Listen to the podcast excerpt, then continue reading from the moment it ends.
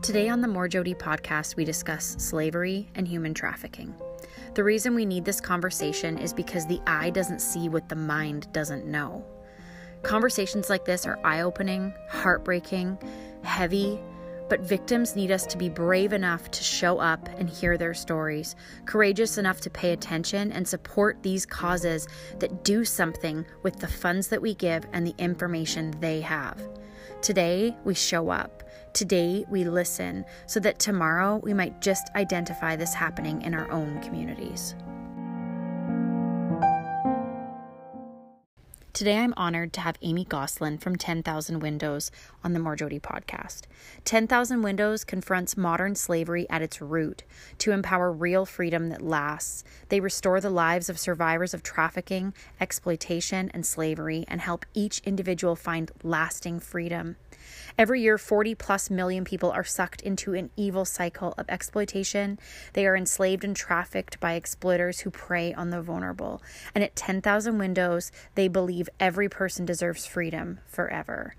I hope you will listen to this. You will gain some wisdom and understanding of this huge and disgusting industry. Um, the coolest part, though, is that you will leave hopeful.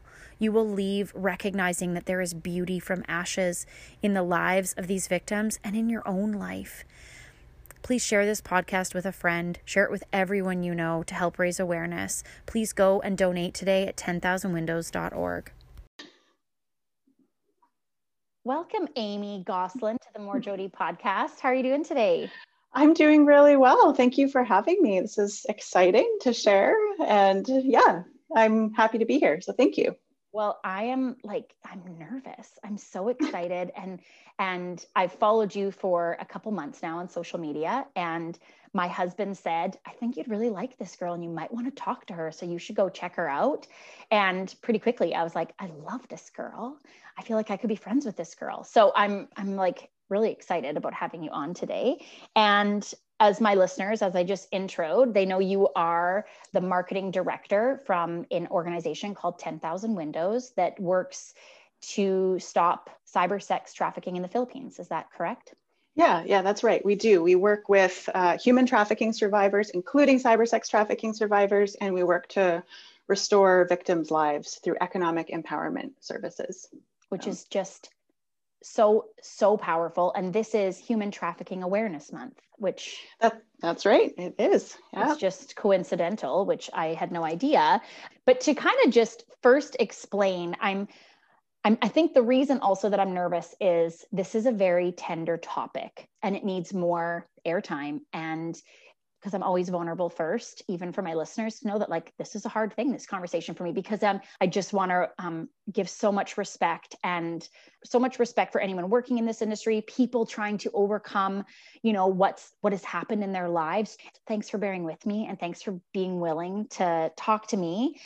And first, why I wanted to interview, I didn't know that there would be a marketing director for an organization like this. So I was first curious because I love business. And i was like this is a this is a thing. This is a job. This is how someone spends their life.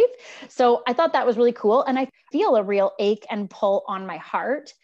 I've always been passionate about the human experience but i think the human experience and human resilience plays out so powerfully in human trafficking situations because some of the stuff i can't even believe people have endured this and survived it. And to think that there's an organization helping people live lives after that. And I think that you know that there are organizations working to end human trafficking, right? Um, but I don't think I realized there were organizations looking to help survivors live a better life. So thanks so much for being on this podcast today and um, teaching us about 10,000 windows and human trafficking. And with that, I'll stop talking and ask you to tell us a little bit about your journey into this organization Sure, sure, yes. Uh, when I think back on my past, you know, 12 years in the anti-trafficking sector, I mean, really, there's there's three turning points that I've I've had in my life. Started way back in high school because I grew up in a very typical, very normal middle class Canadian family, grew up in the northern half of Saskatchewan. It was just my sister and I and my parents, you know, just a very low key life. We did all the normal like things, dance and gymnastics and all that kind of stuff. Um, we were a church family, and my parents instilled within my sister and I really deep values of justice, compassion, and empathy as really fundamental to the Christian faith. So that was, you know, that was my growing up life. But I mean, I was entirely based in Canada uh, until high school. And I had an opportunity in my first year of college to travel to Haiti with um, oh, wow. some, some friends, some friends as part of a group uh, through a church group. And that exploration of the world, that I mean, it really just blew my mind. Um, and I do remember with with clarity, you know, going through the streets of of Haiti and being confronted by how so much of the world lives their lives, you know, and it is right. so different than the way that I lived my own. Uh, and we were under very strict in- instructions that week in Haiti uh, by the, the trip leader to, we, this was not about us talking to anyone or teaching anything. It was about sitting back and being quiet and listening and learning from these local leaders who knew their context better than anyone else. It was time to, to listen and to pay attention. And what struck me is I mean, we were just so intensely naive, all of us, right. all of us like 18 year olds, you know, walking in with all of our privilege, you know, yeah. and um, they, these, these individuals welcomed us so graciously, you know, very compassionately welcoming all these young souls. And amidst devastating poverty and lack of opportunity, there was this resilience and this profound strength. There was this capacity for faith that I had I'd never witnessed before, you know, in my life, in my middle class existence in Canada. And so after that week, you know, I I was reflecting and I, I it was it was literally a turning point. It was a turning point in my life where it was this urgency to bear witness to the things that I'd seen and heard. Yeah. That I could bring awareness in my own community in Canada to the things of injustice in our world and that it does take all of us working together all of yeah. us working together to to bring transformation. And so that was the first turning point for me. You could flash forward you know a few years. I've graduated from university with a journalism degree. I've gotten married.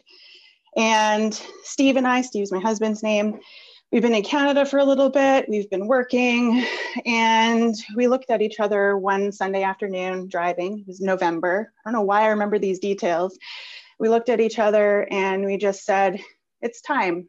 It's time for a new adventure. And I think we might have even pinky swore, you know, but we oh. decided that we would put our combined energies towards trying to find discover an international job posting i think this this notion of exploration of international justice of you know using our gifts and talents in some way um, to serve the world uh, was something that we held in common and we just felt it was time. It was time. And so uh, 10 months later we packed two big huge duffel bags set them on those you know conveyor belts at the calgary yeah. yeah the, at the calgary airport and we jumped on an airplane and flew to cambodia and we ended up living and working there for six years. Cambodia ended up being um, another significant turning point. Cambodia was where I was introduced to human trafficking. I, I hadn't really heard of it or known about it before. That was sort of 2008 was when we moved to Cambodia. And that was the time where things were starting to emerge and awareness was growing about this egregious evil that's happening in the world. And Cambodia was a real epicenter of child trafficking, women trafficking, and I ended up working in the counter trafficking sector in Cambodia for five years. That was where the reason it was a, such a huge turning point was not just the introduction to trafficking, but human dignity as a whole. Just a question. When you mm-hmm. say working in it, what were you doing in that role? Yeah, no, because you're question. a journalist, yeah. right? You're a journalist. Yeah. So are you? Yeah. What are you doing there? Yeah, so after I gained my journalism degree, I quickly moved into nonprofit communications. Oh, okay. First of all, journalism was shifting at that point in time, and I I learned um, or discovered, I guess, about myself, my personality, uh, and just the, what was available. That working for a nonprofit organization with values um, and a mission with which I firmly believed was a way for me to tell important stories that right. really mattered to get out into the world. And so uh, that's that's what I ended up choosing to do. And so I was working for a nonprofit in Cambodia. I was an international nonprofit. It was working in um, to restore, rehabilitate, and reintegrate human trafficking survivors in Cambodia, oh, both women and children. Okay. So I was doing communications for them. And, you know, in that work, uh, it's, it, it is tricky to at once need to advocate on, on behalf of uh, an issue of this magnitude, but also tenderly acknowledging that these stories uh, are really difficult. And yeah. how do you balance a survivor's anonymity and privacy? And, and how do you also share share um, with with those around the world who can generate the funds and the resources right. to support this type of, of work that it does require. That you do require interventions and services to restore someone's life. So right. yes. Um, yeah so that's that was the work that i did in cambodia. This this big turning point in cambodia um, was you know learning uh, that we're actually not all that different. We may you know, someone growing up and being born in Cambodia, someone like myself growing up and being born in Canada, different languages, different cultures, um, but our, our fundamental desires, uh, our dreams for the future, our hopes, yeah. they're so they're this they're so similar. You know, it's yeah. safety, it's freedom, it's um, living out our god-given potential you know? Yeah. those are the things that we desire and the things that we dream about. And those um, i'm not sure i'd ever really considered that before that there's this commonness in humanity of being formed in the imago dei you know? The you know this we are uh, in all of us in the image of god. And um, how we how we move forward with that in our work and and how we how we tell stories um, it, it shifted something for me. So that was my second turning point. And the third turning point the way that i got to right now. So i, I entered the counter trafficking sector in cambodia and we ended up having two kids in asia. My first was born my first daughter was born in thailand. The second was born right in cambodia. And when she was nine months old we said I don't know. Sometimes there's just these nudges and urgings, you know, you can't yeah. quite explain it. Would have made more sense maybe to live in Cambodia for longer. We had such a great life. It was warm all year round, yeah. lots of plenty of adventures to have. And yet we just felt this this prompting that it was time time to go, time to come home.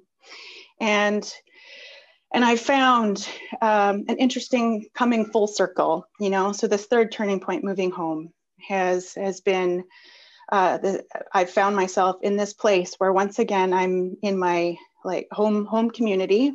I'm in my home language, and I'm able to share with my network and my community and my family and my friends here what I know happens somewhere else around the world, right. and engaging and engaging um, my my community in in a movement to bring hope, you know, to other places around the world here also where um, things are hard. So yeah. that's that's ultimately how I, started work at 10,000 Windows two two and a half years ago, and it's been just a great privilege to be able to fuse to you know to combine all of my sector experience in in counter trafficking, uh, bringing my storytelling and journalism, and being yeah. able to be back home closer to family and you know sort of amplify this message. I mean, we are able to use our voices to enhance and amplify those who have lost theirs or for, for whom their voices have been subdued. So it is just a great privilege to work here from, from home to, um, to generate awareness and, and funds and to be supporting this work. There's just such a lack of awareness here. Is that hard for you because it's we're just little babies with our eyes kind of opening to this here? I imagine that would be frustrating and hard.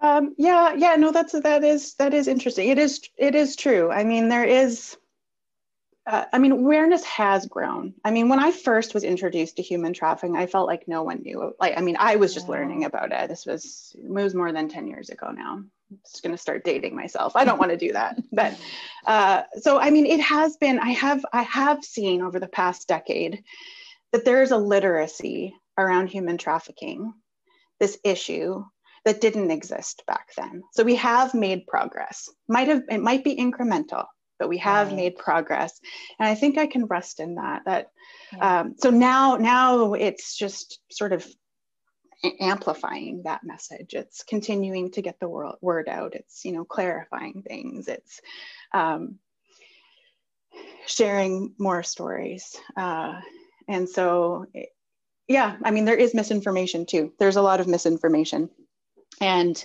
and that can be more frustrating to to manage than sort of the right. lack of understanding altogether. So it's like oh no no no. you know you'll see something on social media you're like oh no no no no no that's not true. You know? Yeah. and well, so a lot of that. that. Yes yeah, yeah there sure definitely a lot of that. I we both have a passion for sharing people's real life stories. That's like definitely the reason for this podcast. When I first started following you, I didn't know what cyber sex trafficking was versus human trafficking. Um, would you explain to my listeners the difference between those two things?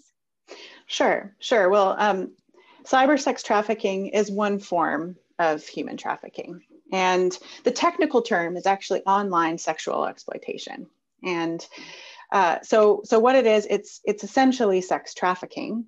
Uh, tra- trafficking, first of all, is it is a technical term around like judicial process. So it is it's a recognized crime against humanity, right? That's what human trafficking is. It's uh, it's force, it's coercion, it's trickery, it's manipulation that are used to target, manipulate, and ensnare people against their will. So sometimes the word trafficking itself can can make us think that oh, someone must be moved around, you know, like right. in the in the trafficking, you know, right. the traffic but that's actually not necessarily true. It can be true, but it's not necessarily true. And this is particularly the, the, the case for, for cyber sex trafficking. It's uh, individuals who are experiencing sexual abuse, sexual violence, um, sexual assault, which is either streamed online live over the internet or it's filmed and and mass produced and disseminated over the internet.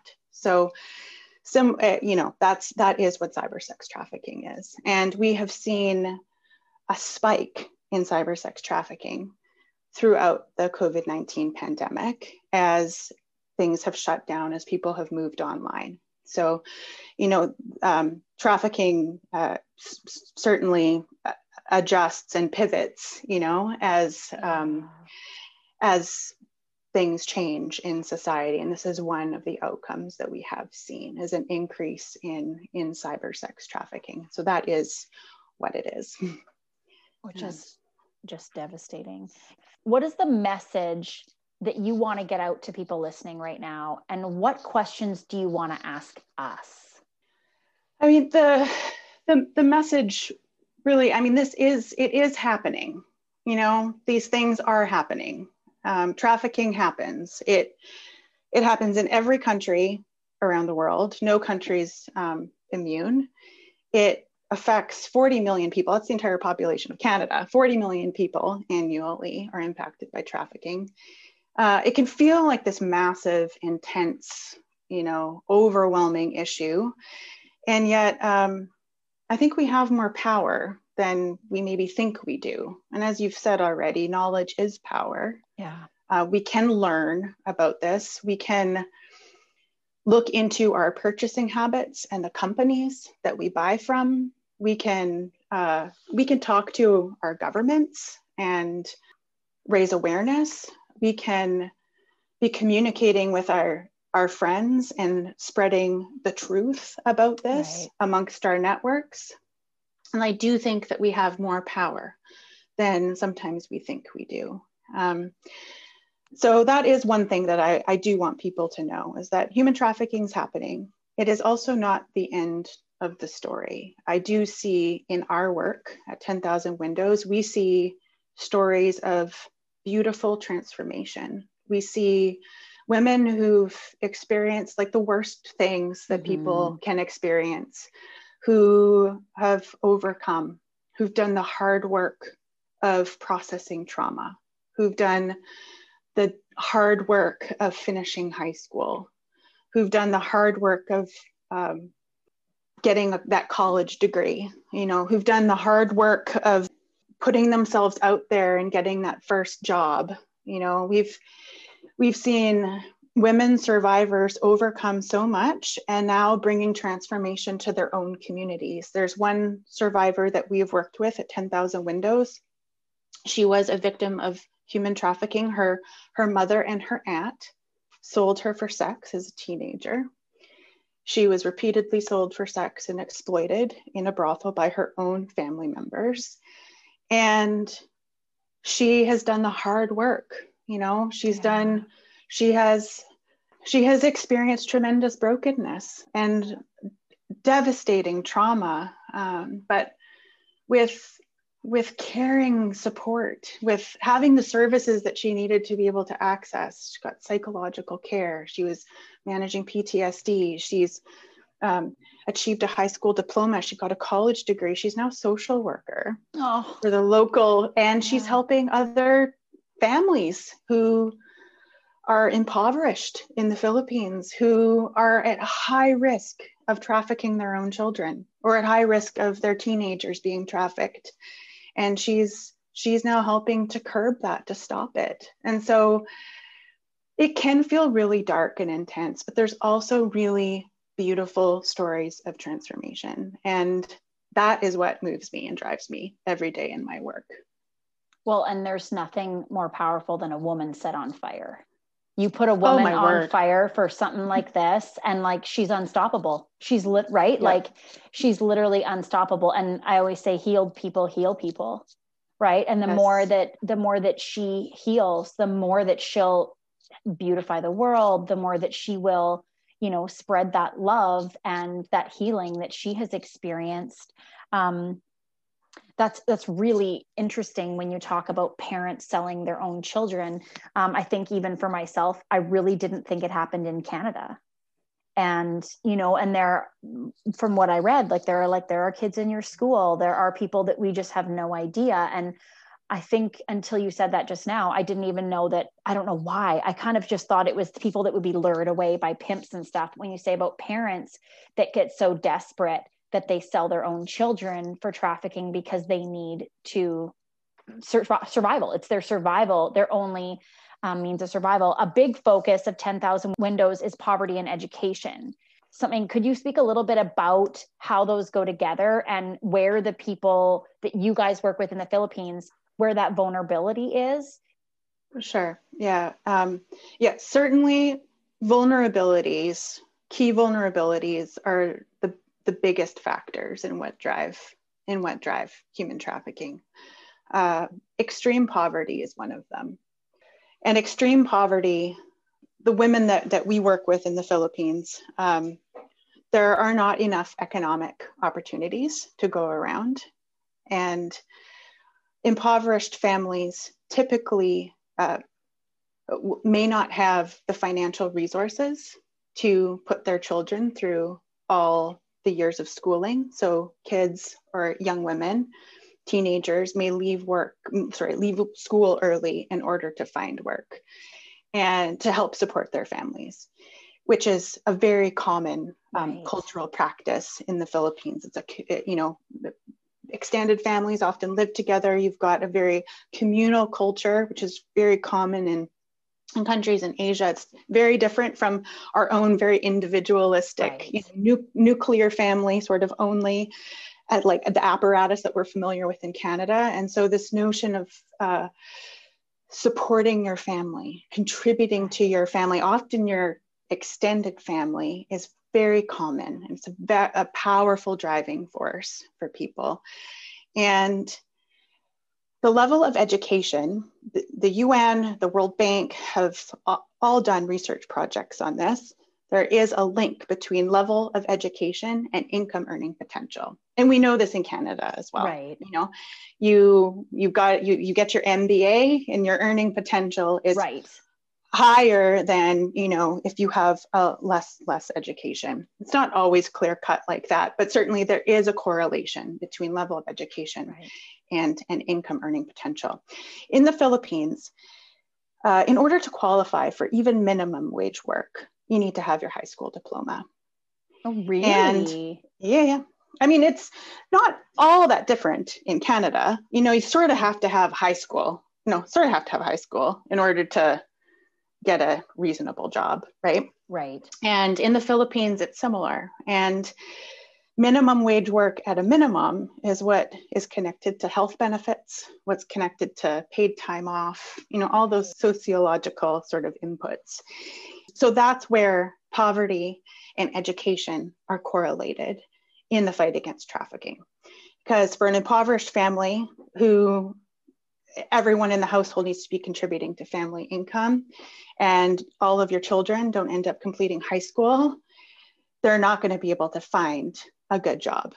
And therefore, they're at risk for exploitative employers, at taking risky job offers, uh, and, and just generally finding unsafe work, which perpetuates the, the cycle. Yeah. So at 10,000 Windows, then you guys are, like you said, working with survivors. You follow along with them on their journey. Um, do you guys work to pay for the education or do donations pay for that? How do our donations help at 10,000 Windows? What do they do for your people? Great, great question. So we do, we work, we do walk a journey of restoration with trafficking survivors. Survivors will enter our care and they are immediately connected with a counselor who will provide sort of that case management approach. You know, they will be, their counselor is going to check in with them regularly. They're also going to immediately start a three month job readiness training program, wow. which is going to set them up for to decide what might I want to do with my life. What, and if, if this is what I want to do, if I want to be a teacher, if I want to be a social worker, if I want to work for a tech company, what, whatever it is that I think I might want to do, what are the steps then that I need to take in order to achieve those goals? Right. And so once they finish that three month program, they head into the next phase, which is often education catch up. So if someone hasn't finished high school and we know right. that that's a minimum standard, then we will support them through education scholarships in order to achieve their it's a GED equivalent in the Philippines high school equivalent to complete their high school equivalency exam. And uh, there are in some interesting figures. Um, all of the survivors that we served in 2019 who took their high school, um, who, who went through our like education scholarship program for high school, almost 90% passed their equivalency exam. Wow. Now, if you look at the general uh, data across the Philippines, national statistics, someone who doesn't go, it's 17% of people who go wow. to to like try and pass their high school equivalency exam they it was only 17% who passed so you can sort of see the impact of having a counselor who's listening yeah. who's checking in on you who's supporting you who is helping you deal with unresolved trauma or family difficulties or whatever and access to education scholarships because sometimes just the finances are out of reach as well. So, so once someone has achieved high school, then the next step is to start exploring job opportunities. And we network with local businesses. We do training with local businesses as well on mental health and trauma in the workplace. How how can you like maybe identify the signs? How would you mm-hmm. work with mm-hmm. someone who's exhibiting signs? do you mean signs of being trafficked or what sort of signs are you referring to yeah the signs of that someone would be exhibiting mental health issues you know perhaps anxiety depression ptsd you know and how how workplaces can create a more um, supportive environment for people who for have people post ex- okay post trauma yeah post trauma yeah post trauma. I interviewed a girl who works with Luminary Bakery out of London, and they work mm. to get women off of the streets, out of trafficking, out of prostitution, and they teach them how to bake.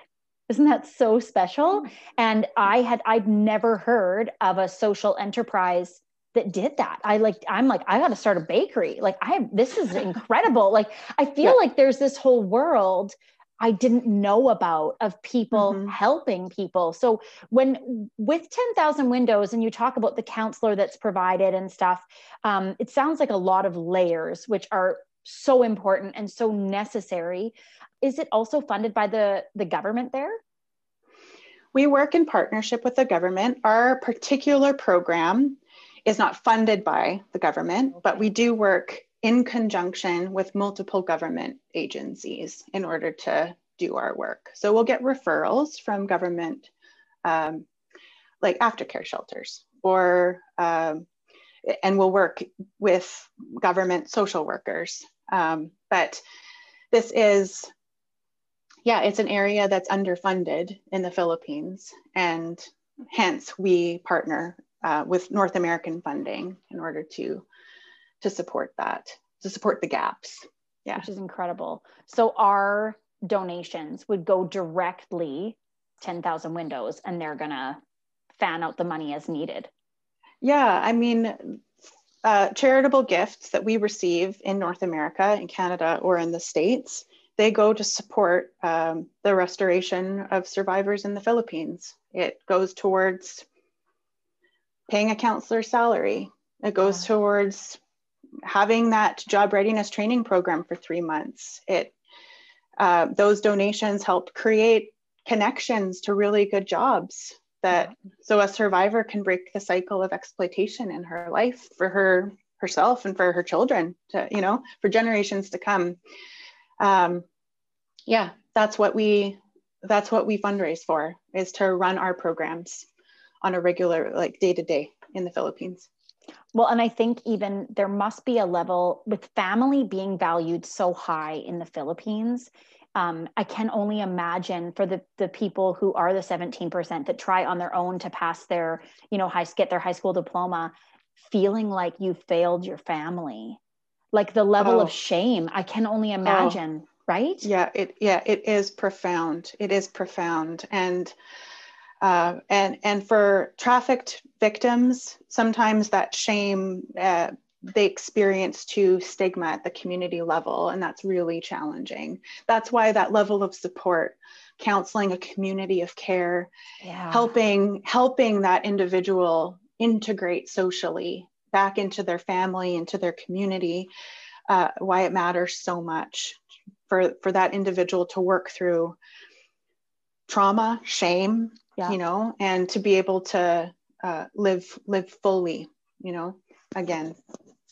Live fully. Yeah, I just I think about when you talk about helping those workplaces learn how to create an environment that is safe for you know trauma victims it makes me think just about how how layered that trauma is right like it's not just what they've been through the pain they've experienced it's the like the community shame that's possibly there right? Totally. It is really layered. You're right. It is really layered. Um, and yeah, so a complicated issue takes sort of a complex approach to yeah. to solve, you know, and lots of layers. So that's yeah. yeah, lots of layers. Yeah.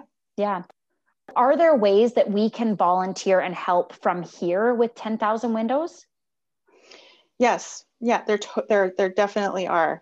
When in a normal not a covid universe we often will will run like exposure visits to the philippines where groups of people can can learn more about the work can can interface with some of our staff. Uh, but we are not in a non-covid world at the moment. So there are ways to volunteer. We run a an annual run walk bikeathon in May. It is coming up in May, uh, where you can volunteer to and sign up to do as many miles and whatever that you want to do. We'll have more information coming out shortly. But that's a really fun way to use to like burn off energy, mm-hmm. all the COVID mm-hmm. inside energy, to yeah. involve involve your friends and your family, get outside. Yeah. And not necessarily it's i mean pay a registration fee um, but it's encouraging your community to to to volunteer their hours their exercise for a good yeah. cause uh, we we do look for um, volunteers every so often as well around particular, you know, specialties. So sometimes around social media, sometimes um, board members, you know, uh, sometimes running fundraisers or hosting events or helping with administration. So it's uh, just keep posted on our website. We do list volunteer options as they come up. Okay, and that's just 10,000windows.org. That's right. And it's the number 10 and then 1000, not 10000. We have a lot of trouble with that. I was gonna say that's funny. Um, so so we can help by donating and then looking for volunteer options, um, which is awesome. I have a question for you. It's not on the list of questions I sent, but do you have some, um, tips for us in how we would watch in our own world locally for people who might be victims of sex trafficking? Do you have any advice there? You know, there are some really good resources that federal agencies and provincial agencies, uh, so in BC, uh, other provincial agencies have have released um, around what the the signs are in Canada. But typically, vulnerability drives trafficking. Right. So we're wanting to be looking at the margins. You know, who are on the margins of our culture of our society who who are the people who are sitting on the margins. And um, to be paying attention there. Because that's where it's most likely to happen. And to be having those frank conversations with our community and with our kids and having those open conversations that's that's going to be our best our best way to pay attention and to catch something that's happening. Yeah. I think my heart's just kind of like waking up and it's something that I think there's a pull on my heart help in any way possible to be a part of these restoration movements. I feel really, I just love women. I just feel like I wish I could hug everybody. Like, and that sounds cheesy, but it's absolutely my heart, my heart for people. Okay, so this is just curiosity on my part, but are there jobs in this industry where we can live our life and do a job that fights human trafficking or are you the only lucky angel who has this job in human trafficking? Like i just can't imagine getting up every day knowing that i'm making the kind of difference that you're making. It's just it, it blows my mind. It's incredible. Yeah i mean yes there are jobs. I mean i got my job at one point. So yes there i mean there are jobs. And um i i mean trafficking is a, a an issue that affects the entire world. So often those jobs are available, they come up and they're available uh, all over the world as well. So um, yeah, and it's it takes a variety of skill sets in order to yeah. run an operation. I mean, we run our fundraising and marketing operation here out of North America. Our programming's run in the Philippines, and so you know we we need all sorts of people administration and finance. Sometimes it's, you know, it's not, um, it's not always the thing that you, and you can use whatever skills that you have and right. whatever your experience, whatever job you have, those, those things can be applied to, to the trafficking sector, anti-trafficking sector. That's really incredible. I had no idea. Um, when you work in this field, is it hard to stay hopeful? Or do you feel like maybe you have more because you see women being helped?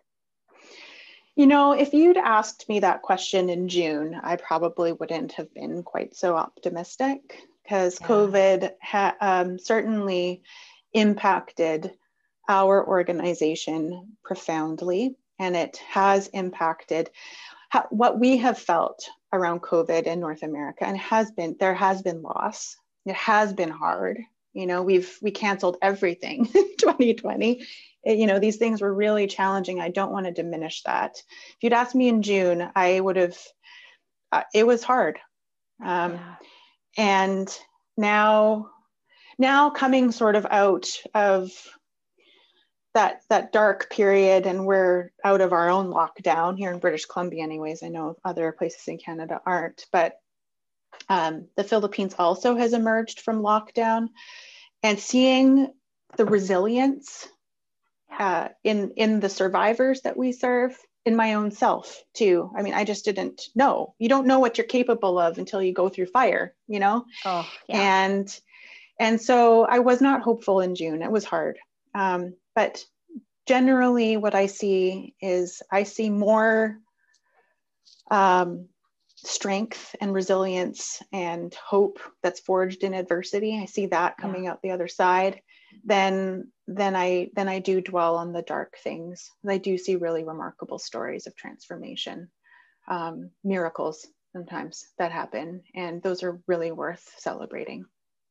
Well, and I think I noticed that on your Instagram page, the 10,000 Windows Instagram, is that it feels hopeful. It feels like you can see a difference being made.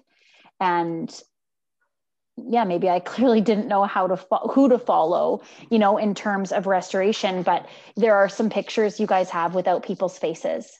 And it's just like i just i don't know like it, it's just so powerful to me to be like those are women that have been helped you know to to see that. And so yeah this has been a crazy year. And i until i followed you it hadn't dawned on me about how much worse human trafficking is when there's a pandemic. And i know i think about you know kids in our own neighborhood who have really rough homes and now they're home with mm-hmm. mom and dad all the time. And i know yeah. how i feel stress in my own heart and how i'm not always thrilled about how i handle that. And but my kids aren't being abused. And you know that some people that's their go-to right? So to know that in this time of um, you know lockdowns and all this stuff to know that those people where home isn't a safe place and now you're there all the time and you're eight and you can't get out of there right? And so yeah it just it does break my heart um, but it is it is important to stay hopeful.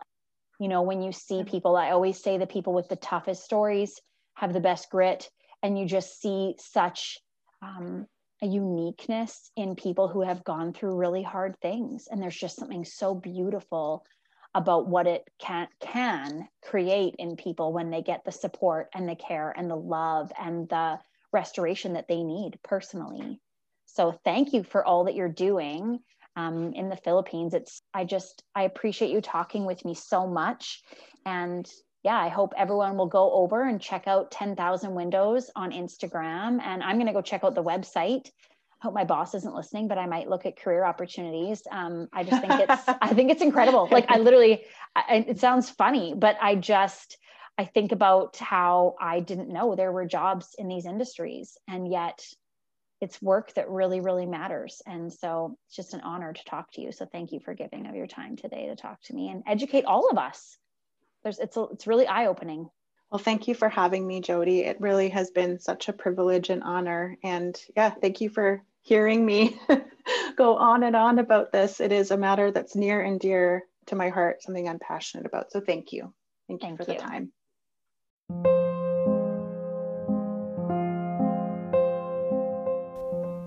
Thanks for being present for this conversation. Once again, I ask that you like, subscribe, share this podcast with a friend, and visit 10,000windows.org and donate today.